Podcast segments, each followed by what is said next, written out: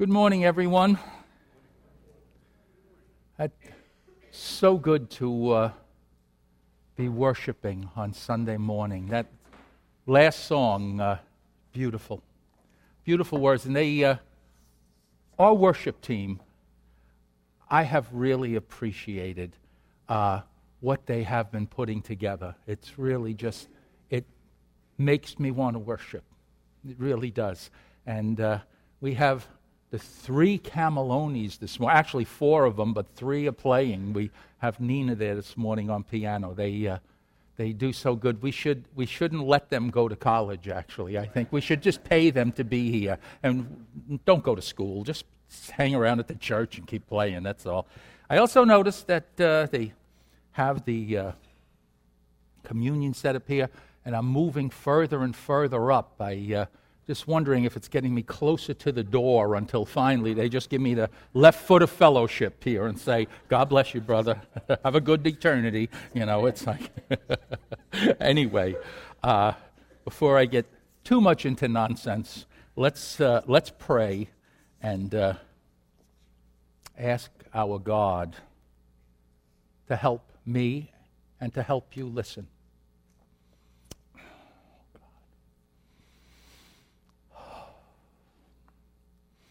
Father in heaven, we rejoice in you today, Lord.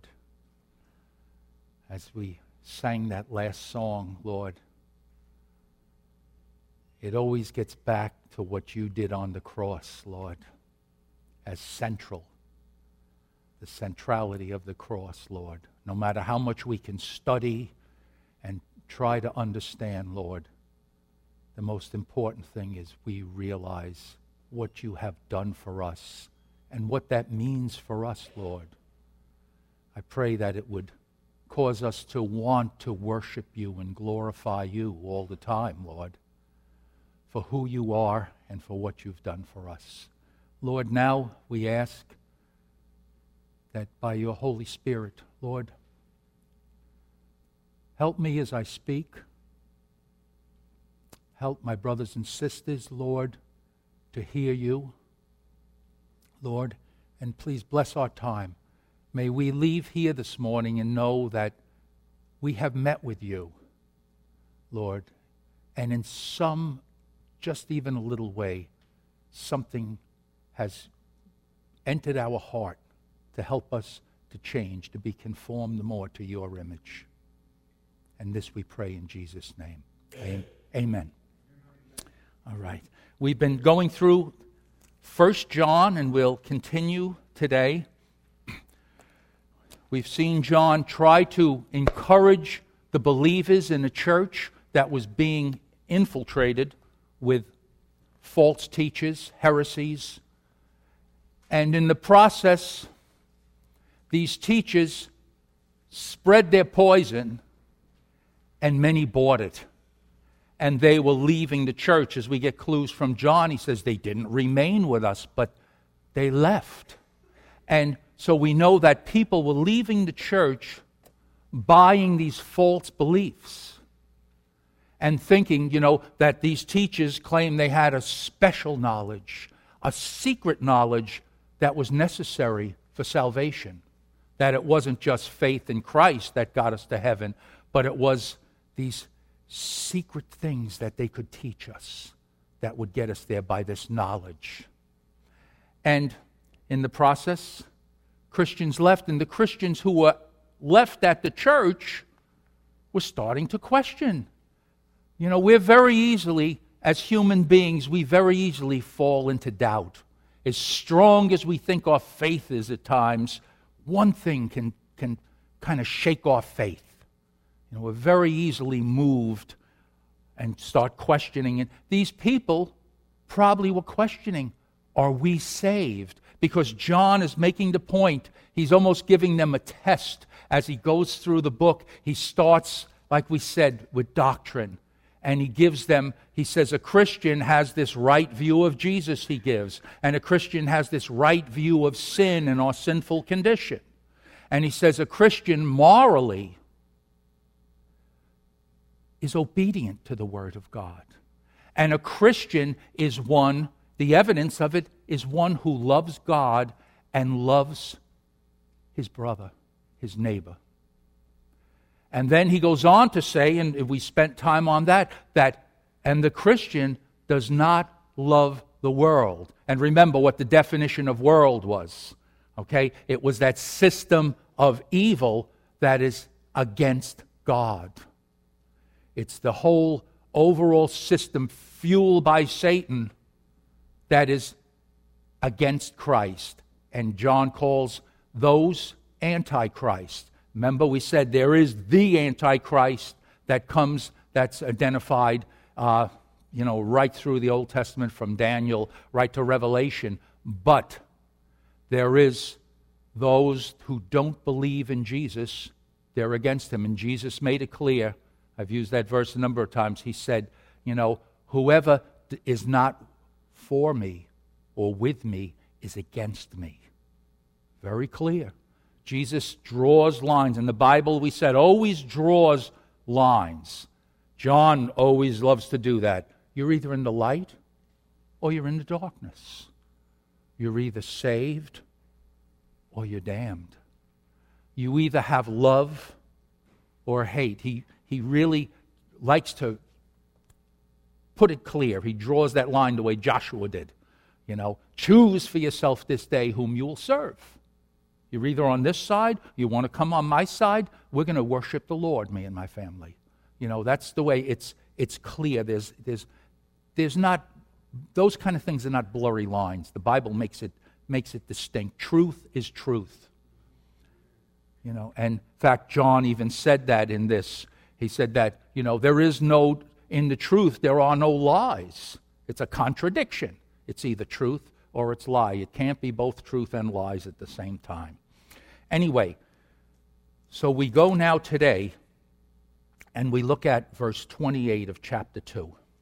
And what I did is I broke it from verse 28, chapter 2, to verse 3 of chapter 3. And it seems it's kind of an odd break, but you're going to see, I hope you're going to see why I broke it that way, because what we have here is in verse 28, it talks about his appearing. And then in verse 3, it concludes again with his appearing. So, to, to let you know where I'm going this morning, in case you don't pick it up, okay, if it's not clear, where I'm going is we're looking at hope. In fact, the message was our hope. It's certain, it's life changing, and it's eternal, to put it that's the hope that we have. And so, in this portion of Scripture, what I'm going to try to do today is show you where John talks about, he says that we have a hope. The hope is the second coming of Christ, or his appearing, as he says. And that hope should fuel us to a holy life. It should affect the way we live. It should be life changing. Now, this issue of hope, how often do we hear messages on hope. I wonder, hope is almost like the neglected. You know, where Paul at the end of 1 Corinthians chapter 13, he says, and these three remain faith, hope, and love. We hear a lot of messages about faith. We hear a lot of messages about love. But I, I don't remember often hearing messages about hope. It's, it's almost like it's, we, we've kind of ignored that a little bit. And I'm afraid that in our culture today, Christianity, our Christian culture, let me put it that way, our Christian culture, we somehow have lost that, that importantness, if that's a word, importantness, I don't know, but the importance, uh, the importance of hope. That is what fuels us to move forward. And as you're going to see, John is going to say it's that hope, and it's in seeing Christ. He says that hope drives us to holiness. In a sense, we could say it's, it's the hope that, that purifies us. In a sense, it's a purifying hope. It's very important that we have that hope. Think about the world today. As I was driving here, I, I was thinking, you know, with, in, in the light of the, the, shootings and the horrible stuff that's going on in the world. I mean, every day you look, there's massacres somewhere, there's bombings, there's shootings, there's. And I understand we want to try to make legislation, and, you know, the motto was, it's never going to happen again. You know, we're going to make sure we take care of it. And those are, I want to believe, are noble goals. But how can violence end as long as there's sin in the world, as long as there's evil in the world. I, I couldn't help think this morning, I was thinking, and I'm not, this is not a, a fatalistic or just a negative attitude to things, but how can this world get better as long as man has sin in his heart and there was evil that just, it, it, it can't happen. The world will never be at peace until Christ returns. That is the only time when Jesus comes, then he will remove. It says in Revelation that at some point he's going to take the devil and cast him into the lake of fire. It says, where he will be tormented day and night forever and ever. And with him will go all the demons. And I say that sadly, all those who have refused Christ. Because even as wicked, I was thinking yesterday, I was Carol and I were driving, and we heard on the news that that fellow Jeffrey Epstein had uh, said he committed suicide. He hung himself. And if he's guilty, I mean, they didn't convict him yet, but if he was guilty, I was thinking, even as horrible as those crimes were that he committed against even children, if he honestly repented of his sin and cried out to God for mercy and put his faith in Christ, he could be saved. The miracle of God's mercy, as far as we don't like to think about that, we like to think, but when I think of someone who will be tormented in hell forever. That's the most horrible thing I could think of. Is that as wicked as a person is, that the thought of that just, you know, to think there is never relief. And the world today, if you think about it, the world, in a sense, the hope that they have, those who are in the world without Christ, the hope that they have is just kind of temporary relief.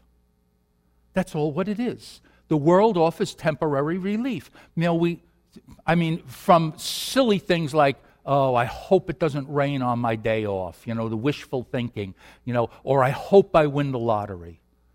But I was thinking, someone who comes down with cancer, who's an unbeliever, their hope is what? The doctors can do something. But what happens over the period of time? Say you're cured of that cancer. You still have the prospect of dying one day and facing what?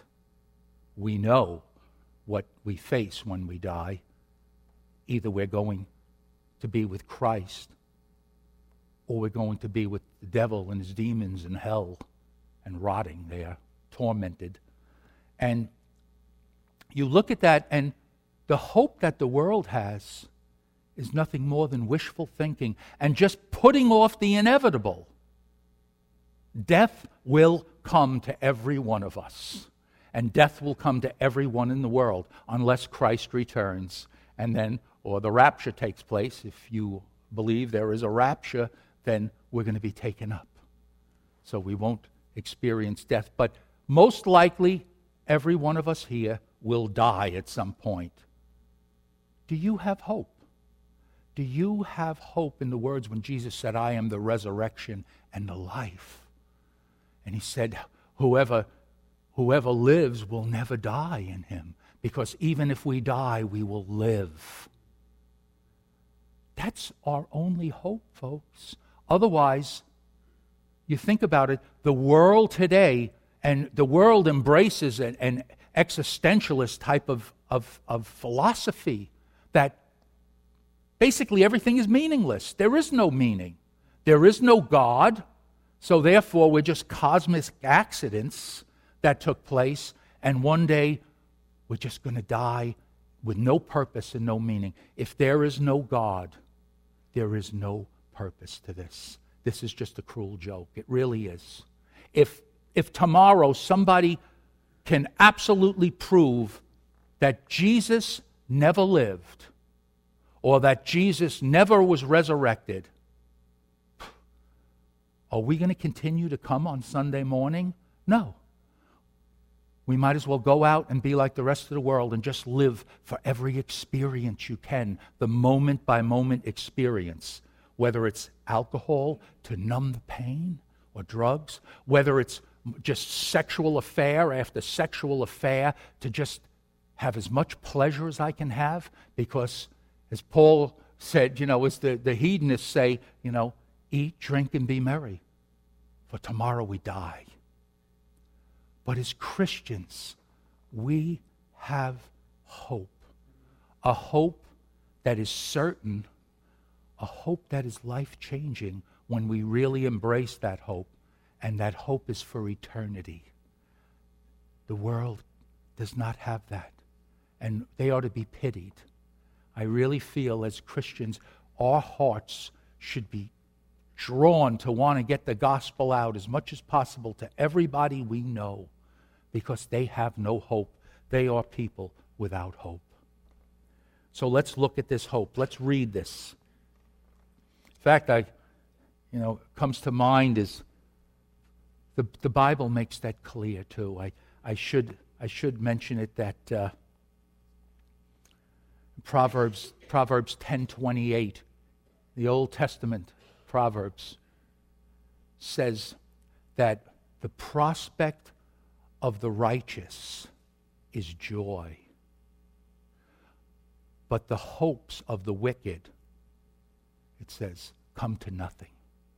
That's such a picture of life. The prospect of the righteous is joy.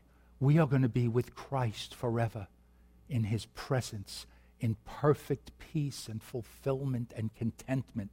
We are the world. We're always looking for contentment. Even Christians always looking for a little extra contentment.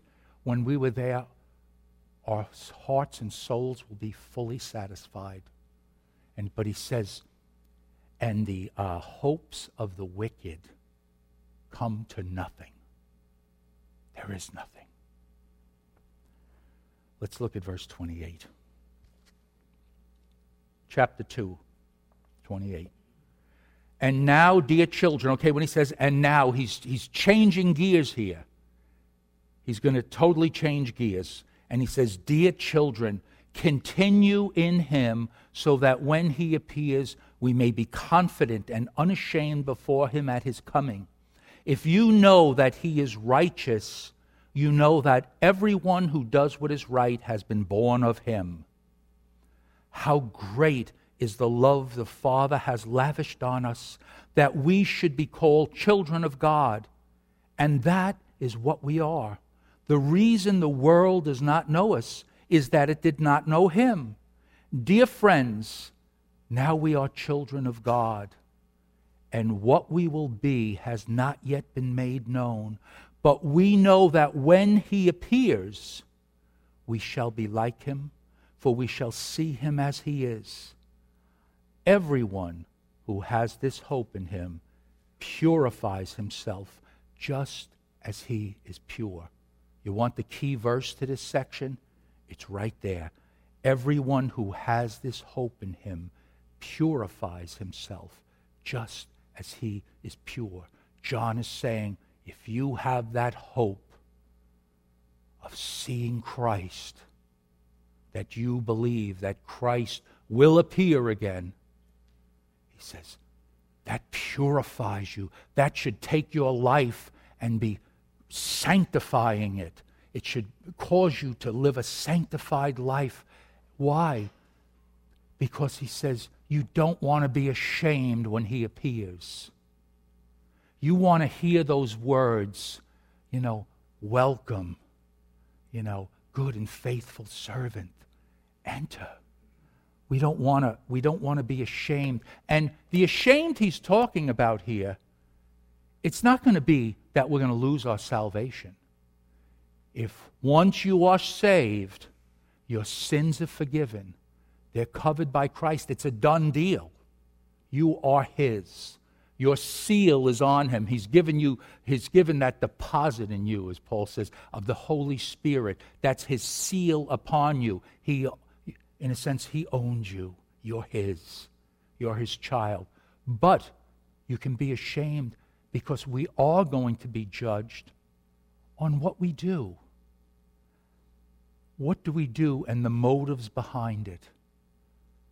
What we do, I think about it, Jesus says, don't store up for yourself treasures on earth where moth and rust and thieves break in.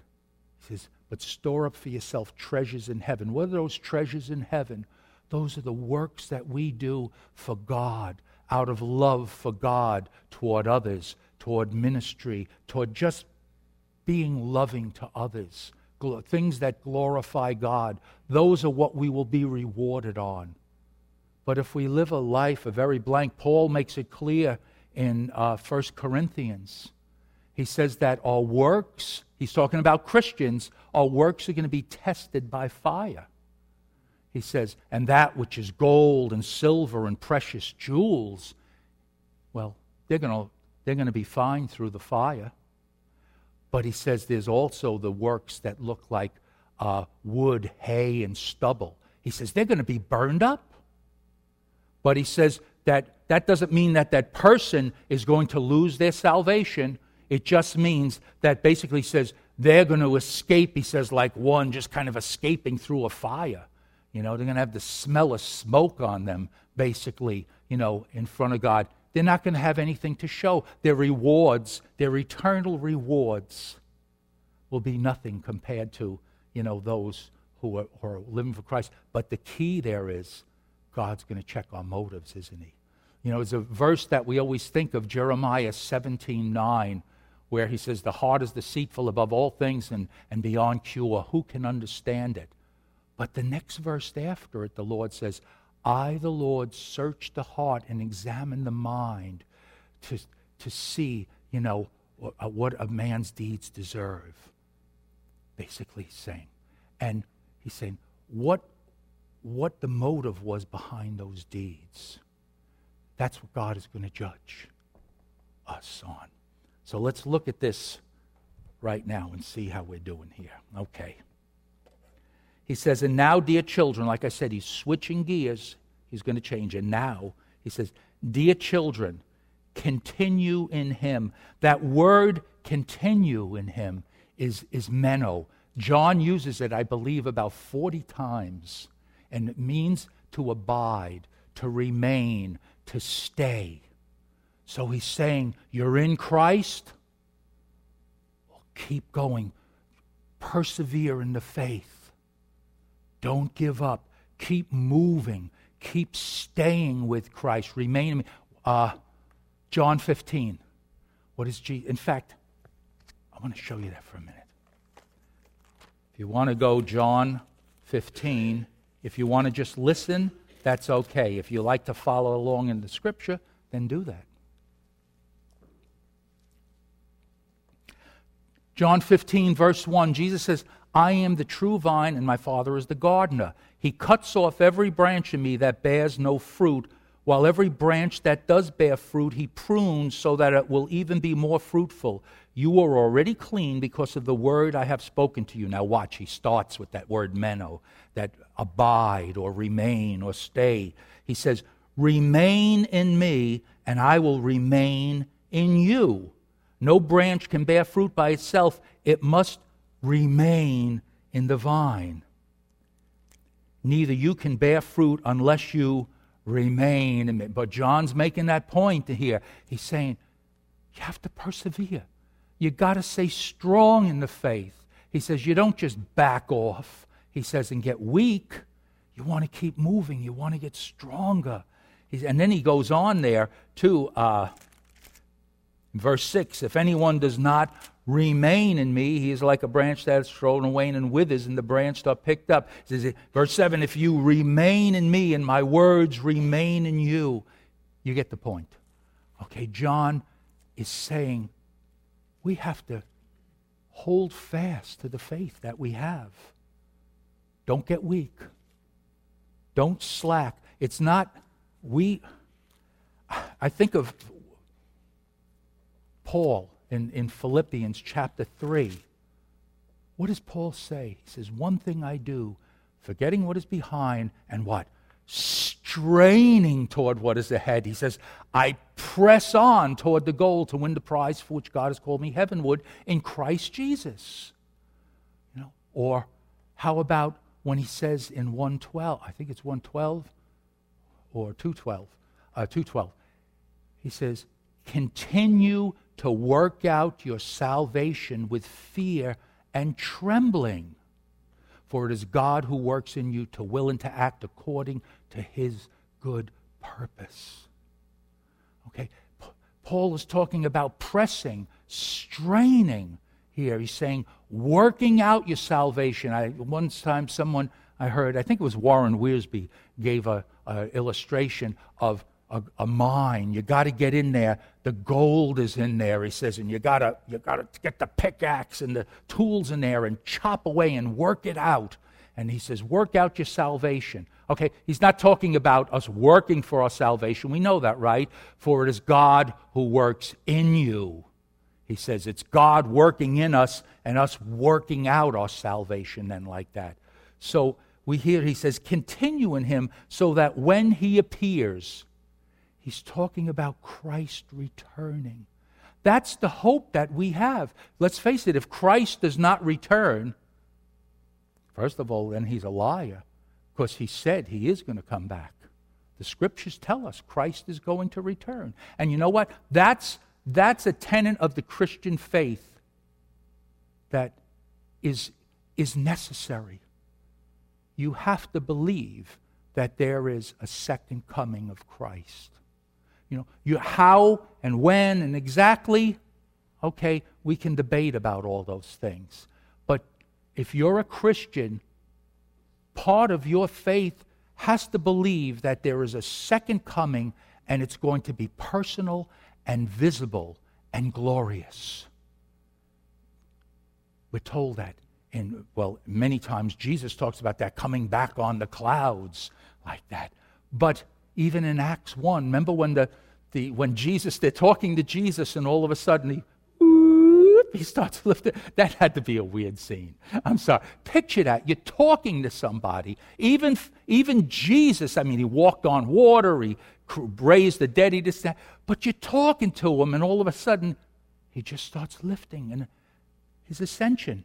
And he just keeps going up, and they're standing there and they're looking up, and he's and he's going in the clouds. And remember, it says there was two men in white, two angels, who come and they say, you know, why are you, you know, why are you looking up? Now, that sounds like, are you kidding? A guy just floated up. Of course I'm going to watch. I want to see where, you know, where, where does this go to? But the word actually in, in the Greek that it's written in, it means almost in a, in a grievous way, like they're looking like we're losing him. You know, he's it, like that. And so when we read that, we think we don't understand. It sounds like you know the angels are saying, "What's the big deal?" Okay, he's going up. But what do they say after that? They say, "In the same way he went up, he's going to come back." How did he come back? He came back in a physical, resurrected body, and he goes up in the clouds. And when he comes back, it's going to be personal, and it's going to be visible, and it's going to be glorious when he returns. And as a Christian, if you struggle with that, read the scriptures. Ask God to help you. Because that, folks, is our hope. Our hope that Jesus is coming back. Because when Jesus comes back, he's going to set up the millennial kingdom. He then, after a thousand years, if you believe in a millennium, I know that's a, a question that some debate about. Afterwards, it says that he's going to bring down the new heaven and the new earth and the new Jerusalem where we will be with him forever. That's our hope. make sure you're grounded in that hope because without that, you don't have hope. If Christ doesn't return, we don't have any hope. What Paul, when he talked about the resurrection, he said, uh, how did he say it? He said, uh, if for this life, if, if, if for this life we have hope in Christ only, he says, we are to be pitied among all most. We are to be pitied more than all men. He says, if we don't have hope in these things, if we can't believe them, we have no hope. We're to be pitied, he said, because we're, we're spending our time here on Sundays on a beautiful day. You're reading your Bible, you're praying to nobody, that means, because. But he did resurrect and he is returning. There was a first advent and there will be a second advent. The whole history is consummated. The consummation of history is at that point when Christ returns. He says, and we don't want to be ashamed. In other words, we want to be living. We want to be remaining in Him, staying in Him, and growing in Him as we go along. Verse 29 If you know that He is righteous, and we know He is the source of all righteousness, He's the righteous one. He says, If you know that He is righteous, you know that everyone who does what is right has been born of Him. Now, it kind of, John almost puts it in reverse because what happens is we are born of him. What John is saying is we are born again. And when we are born again, then we seek that righteousness. We have the righteousness of Christ in us, and we're to live that out. And he says, in fact, that's the one of the tests. In a sense, when we talk about John giving them tests to see if they're really Christians, he says, You know that everyone who does right has been born. He's saying, You're born again. There's righteous acts. Your life is showing righteousness. You're living the right way, the way of God. You're honoring God. Verse, verse 1 of, of chapter 3. He says, How great is the love the Father has lavished on us that we should be called children of God. Boy, you want a verse to meditate on? Try this one. How great is the love that the Father has lavished on us? Whenever I think of lavishing, I always think of like a, a, guy who meets a girl and he loves her and he wants to lavish her with gifts and with love and with just pouring out, can, you know, giving the best and yet you can give and this and that. And it's interesting because where it says, How great is the love, that word great in the Greek actually means something that's fantastic, that's spectacular. In fact, it means alien.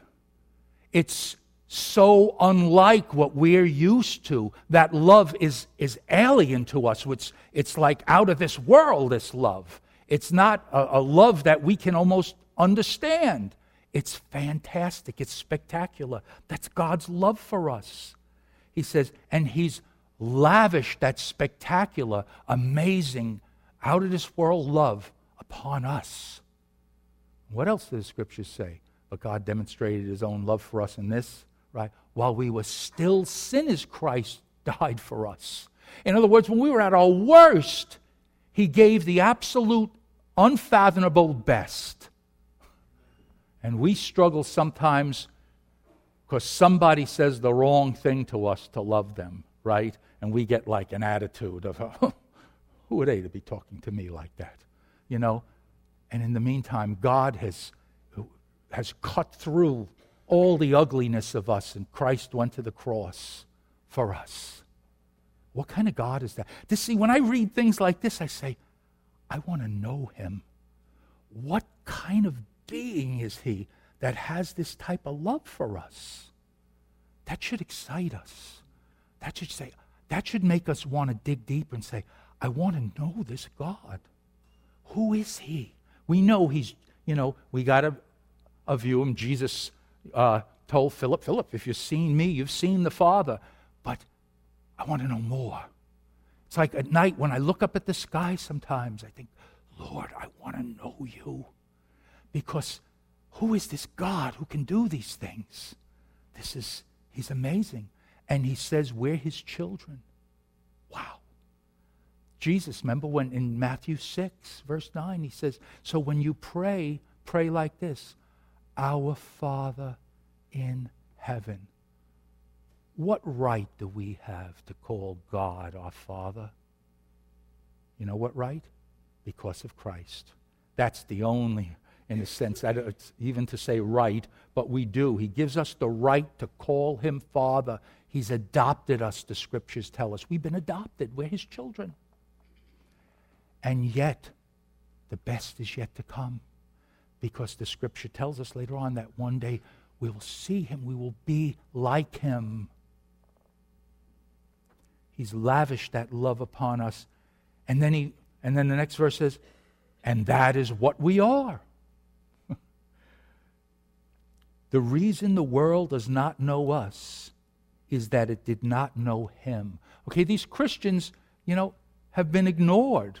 They're, they don't know us. They're, they're, they're not buying into our beliefs. They're just, they're not accepting us. You know, but John's reminding them did they accept Jesus? No, they rejected him. They rejected him so much they killed him. The ultimate rejection. Kill him. Get rid of him. We don't want him. He's shaking up our, our, our religion here. He's shaking everything up. We don't want that. We got our comfortable Judaism here. We're in control, you know, the, especially the Pharisees and ones. We, we got control over the people, and we, you know, can, and we're considered stars, you know, religious stars amongst the people. So, you know, so John is saying, you know, don't feel funny that people are rejecting you. They rejected him. They didn't know him. Even John, even at the beginning of his gospel, what does he say? He says, He came to that which was his own, but his own did not recognize him. I always think about that verse when, not, I don't always think about it, but I have thought about it. Let me put it that way. And I'm thinking if I came home one day and I walked in the house and Carol saw me and, and she started screaming and said, Who are you? Get out of here. I said, Honey, it's me. It's me. I don't know you. It's Walter. And she starts calling 911 to think how that how did that feel for Jesus to come to his own and his own did not recognize him they rejected him he created us and yet we say, no, get away. We don't know you. It's, fr- it's a terrible feeling. Verse 2 Dear friends, now we are children of God. But watch this. That's the present. But watch, he goes to the future. And what we will be has not yet been made known. It's, we're not there yet. We haven't been fully brought into what we will be in Christ when we're made sinless, when we're made like Christ. We're not going to be deity, but we're going to be like Christ. We're going to be pure and sinless, and no more will we be controlled by our selfishness and our desires to gratify the sinful nature that there won't be that battle of Romans 7 in us or Galatians 5 16 and 17 the flesh and the spirit back and forth back and forth. We're going to be perfect the way it was back in the garden when man originally was there without sin. And we will have a desire in our hearts to just worship God and love one another and love God. That's our future. That's our hope. He says, it hasn't been made known, but we know that when he appears, we shall be like him, for we shall see him as he is. Can you imagine that moment when we look at Jesus? We will be looking at the face of God. Oh, that, I can only try to imagine that. I'm not even going to try to make up stuff and give a scenario for that because it would be so inadequate. But he says, We will be like him, for we shall see him as he is. Now, there is sometimes a, a question of, well, does he change us and then we can look at him? Or is it that we get that vision of him at that point and we are instantly changed? and we are finally made perfect. That we, we look at God, the face of God. Think about for the, for the Jew, there was no greater desire and attainment than to see the face of God. They called it the beatific vision. Their desire was to see the beatific vision, to see the face of God. That's what every Jew, their highest attainment would be to see the face of God. And we see it in Moses, right? In Exodus 33. Moses is, God is having a conversation with Moses, an intimate conversation. And like they're talking, as the scripture says, like friends almost. It's amazing, you know? And, and Moses finally says, Lord, show me your glory. In other words, Moses is saying, Let me see the beatific vision. Come on, Mo- come on, God, let me see your face. And what does God say? Ah, oh, Moses, I can't do that. No man can look at me and live, not in this sinful condition. We would disintegrate. From the holiness that comes out from God, we would just melt. We would be done for. But we will see him as he is, for we, sh- he says, and we shall be like him. No more sin, no more struggles. P- perfect peace we will be at with God and with each other in heaven, those who also believe in Jesus Christ. Now, watch. So he's, he's showed us, he talks about this hope he's going to talk about now. The hope is the appearing of Christ. And when he appears, we shall see him and we shall be like him, for we shall see him as he is. That's our hope. It's an eternal hope. It's a certain hope, too. You know why it's certain? Because God says it, His Word says it. The Bible makes it clear, and God cannot lie. He's the God of truth. Jesus himself said, I am the way and the truth and the life. Put our faith in him because we can. We can trust Christ. He does everything he says, always, and he always will. Yeah. Wow. But watch now in the last verse, and we'll finish up. He says, Everyone who has this hope in him purifies himself just as he is pure. What is he saying? The hope that we have of seeing Christ and being like Christ should cause us to, again, work out our salvation, strive for holiness Get closer to God. Speak to Him more. Try to understand His scriptures more. And try to live out what we know. I think I said it last week that the problem, I think, with most Christians is not that they need to learn more. We should always learn more. And I, I myself, I always want to, I want to know more and more and more. But the problem is not that we need to know more, but we need to do what we know. We have more than enough knowledge. Every person here has more than enough knowledge to live a holy life, to strive for that. Now, we know, and John, remember, John knows when he says this, we're going to sin. Why does he say in the first chapter, verse 9, he says, you know, if we confess our sins, he is faithful and just and will forgive us our sin and cleanse us from all, or purify us from all unrighteousness.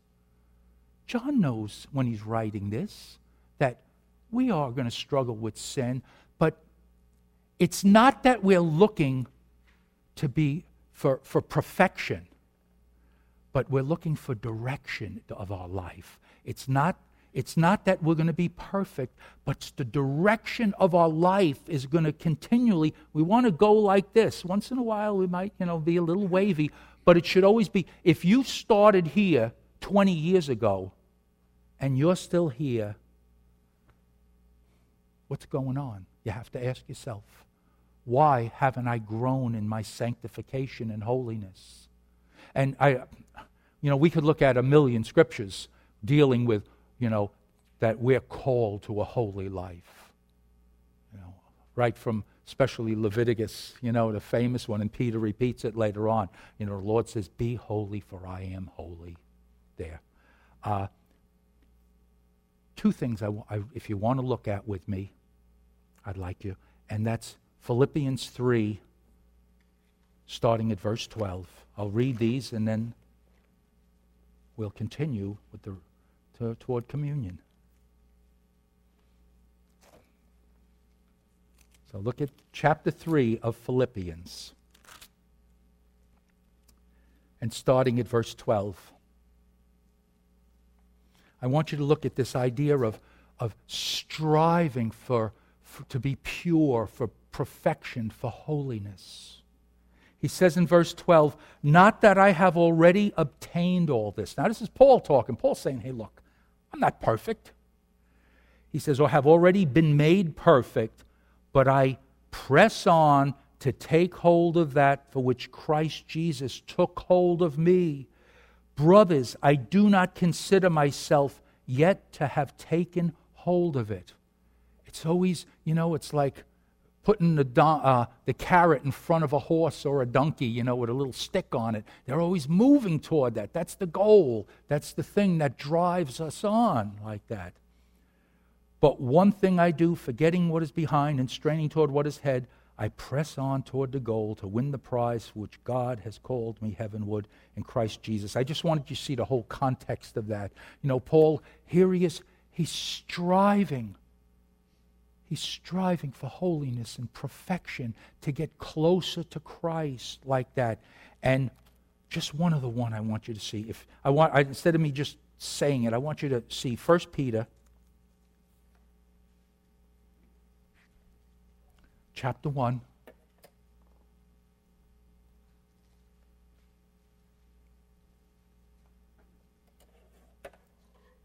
And we're going to end with this one.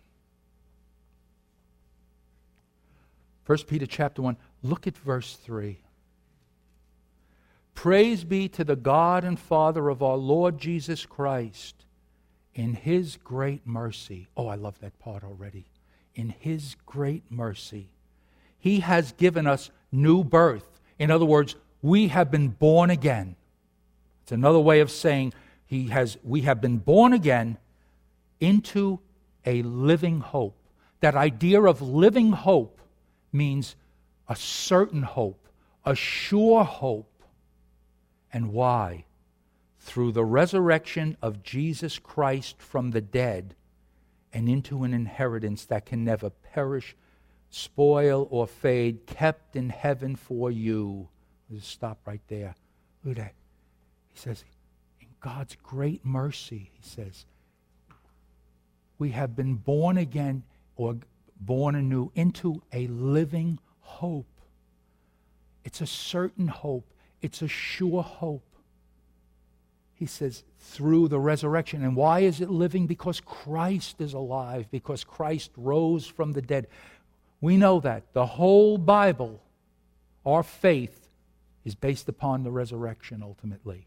If there was no resurrection, again, we'll make this into a great Taco Bell here because there's no sense in coming anymore, folks. But he was raised from the dead. He says, and into an inheritance. That's, we're going to be, our inheritance is forever with God, people.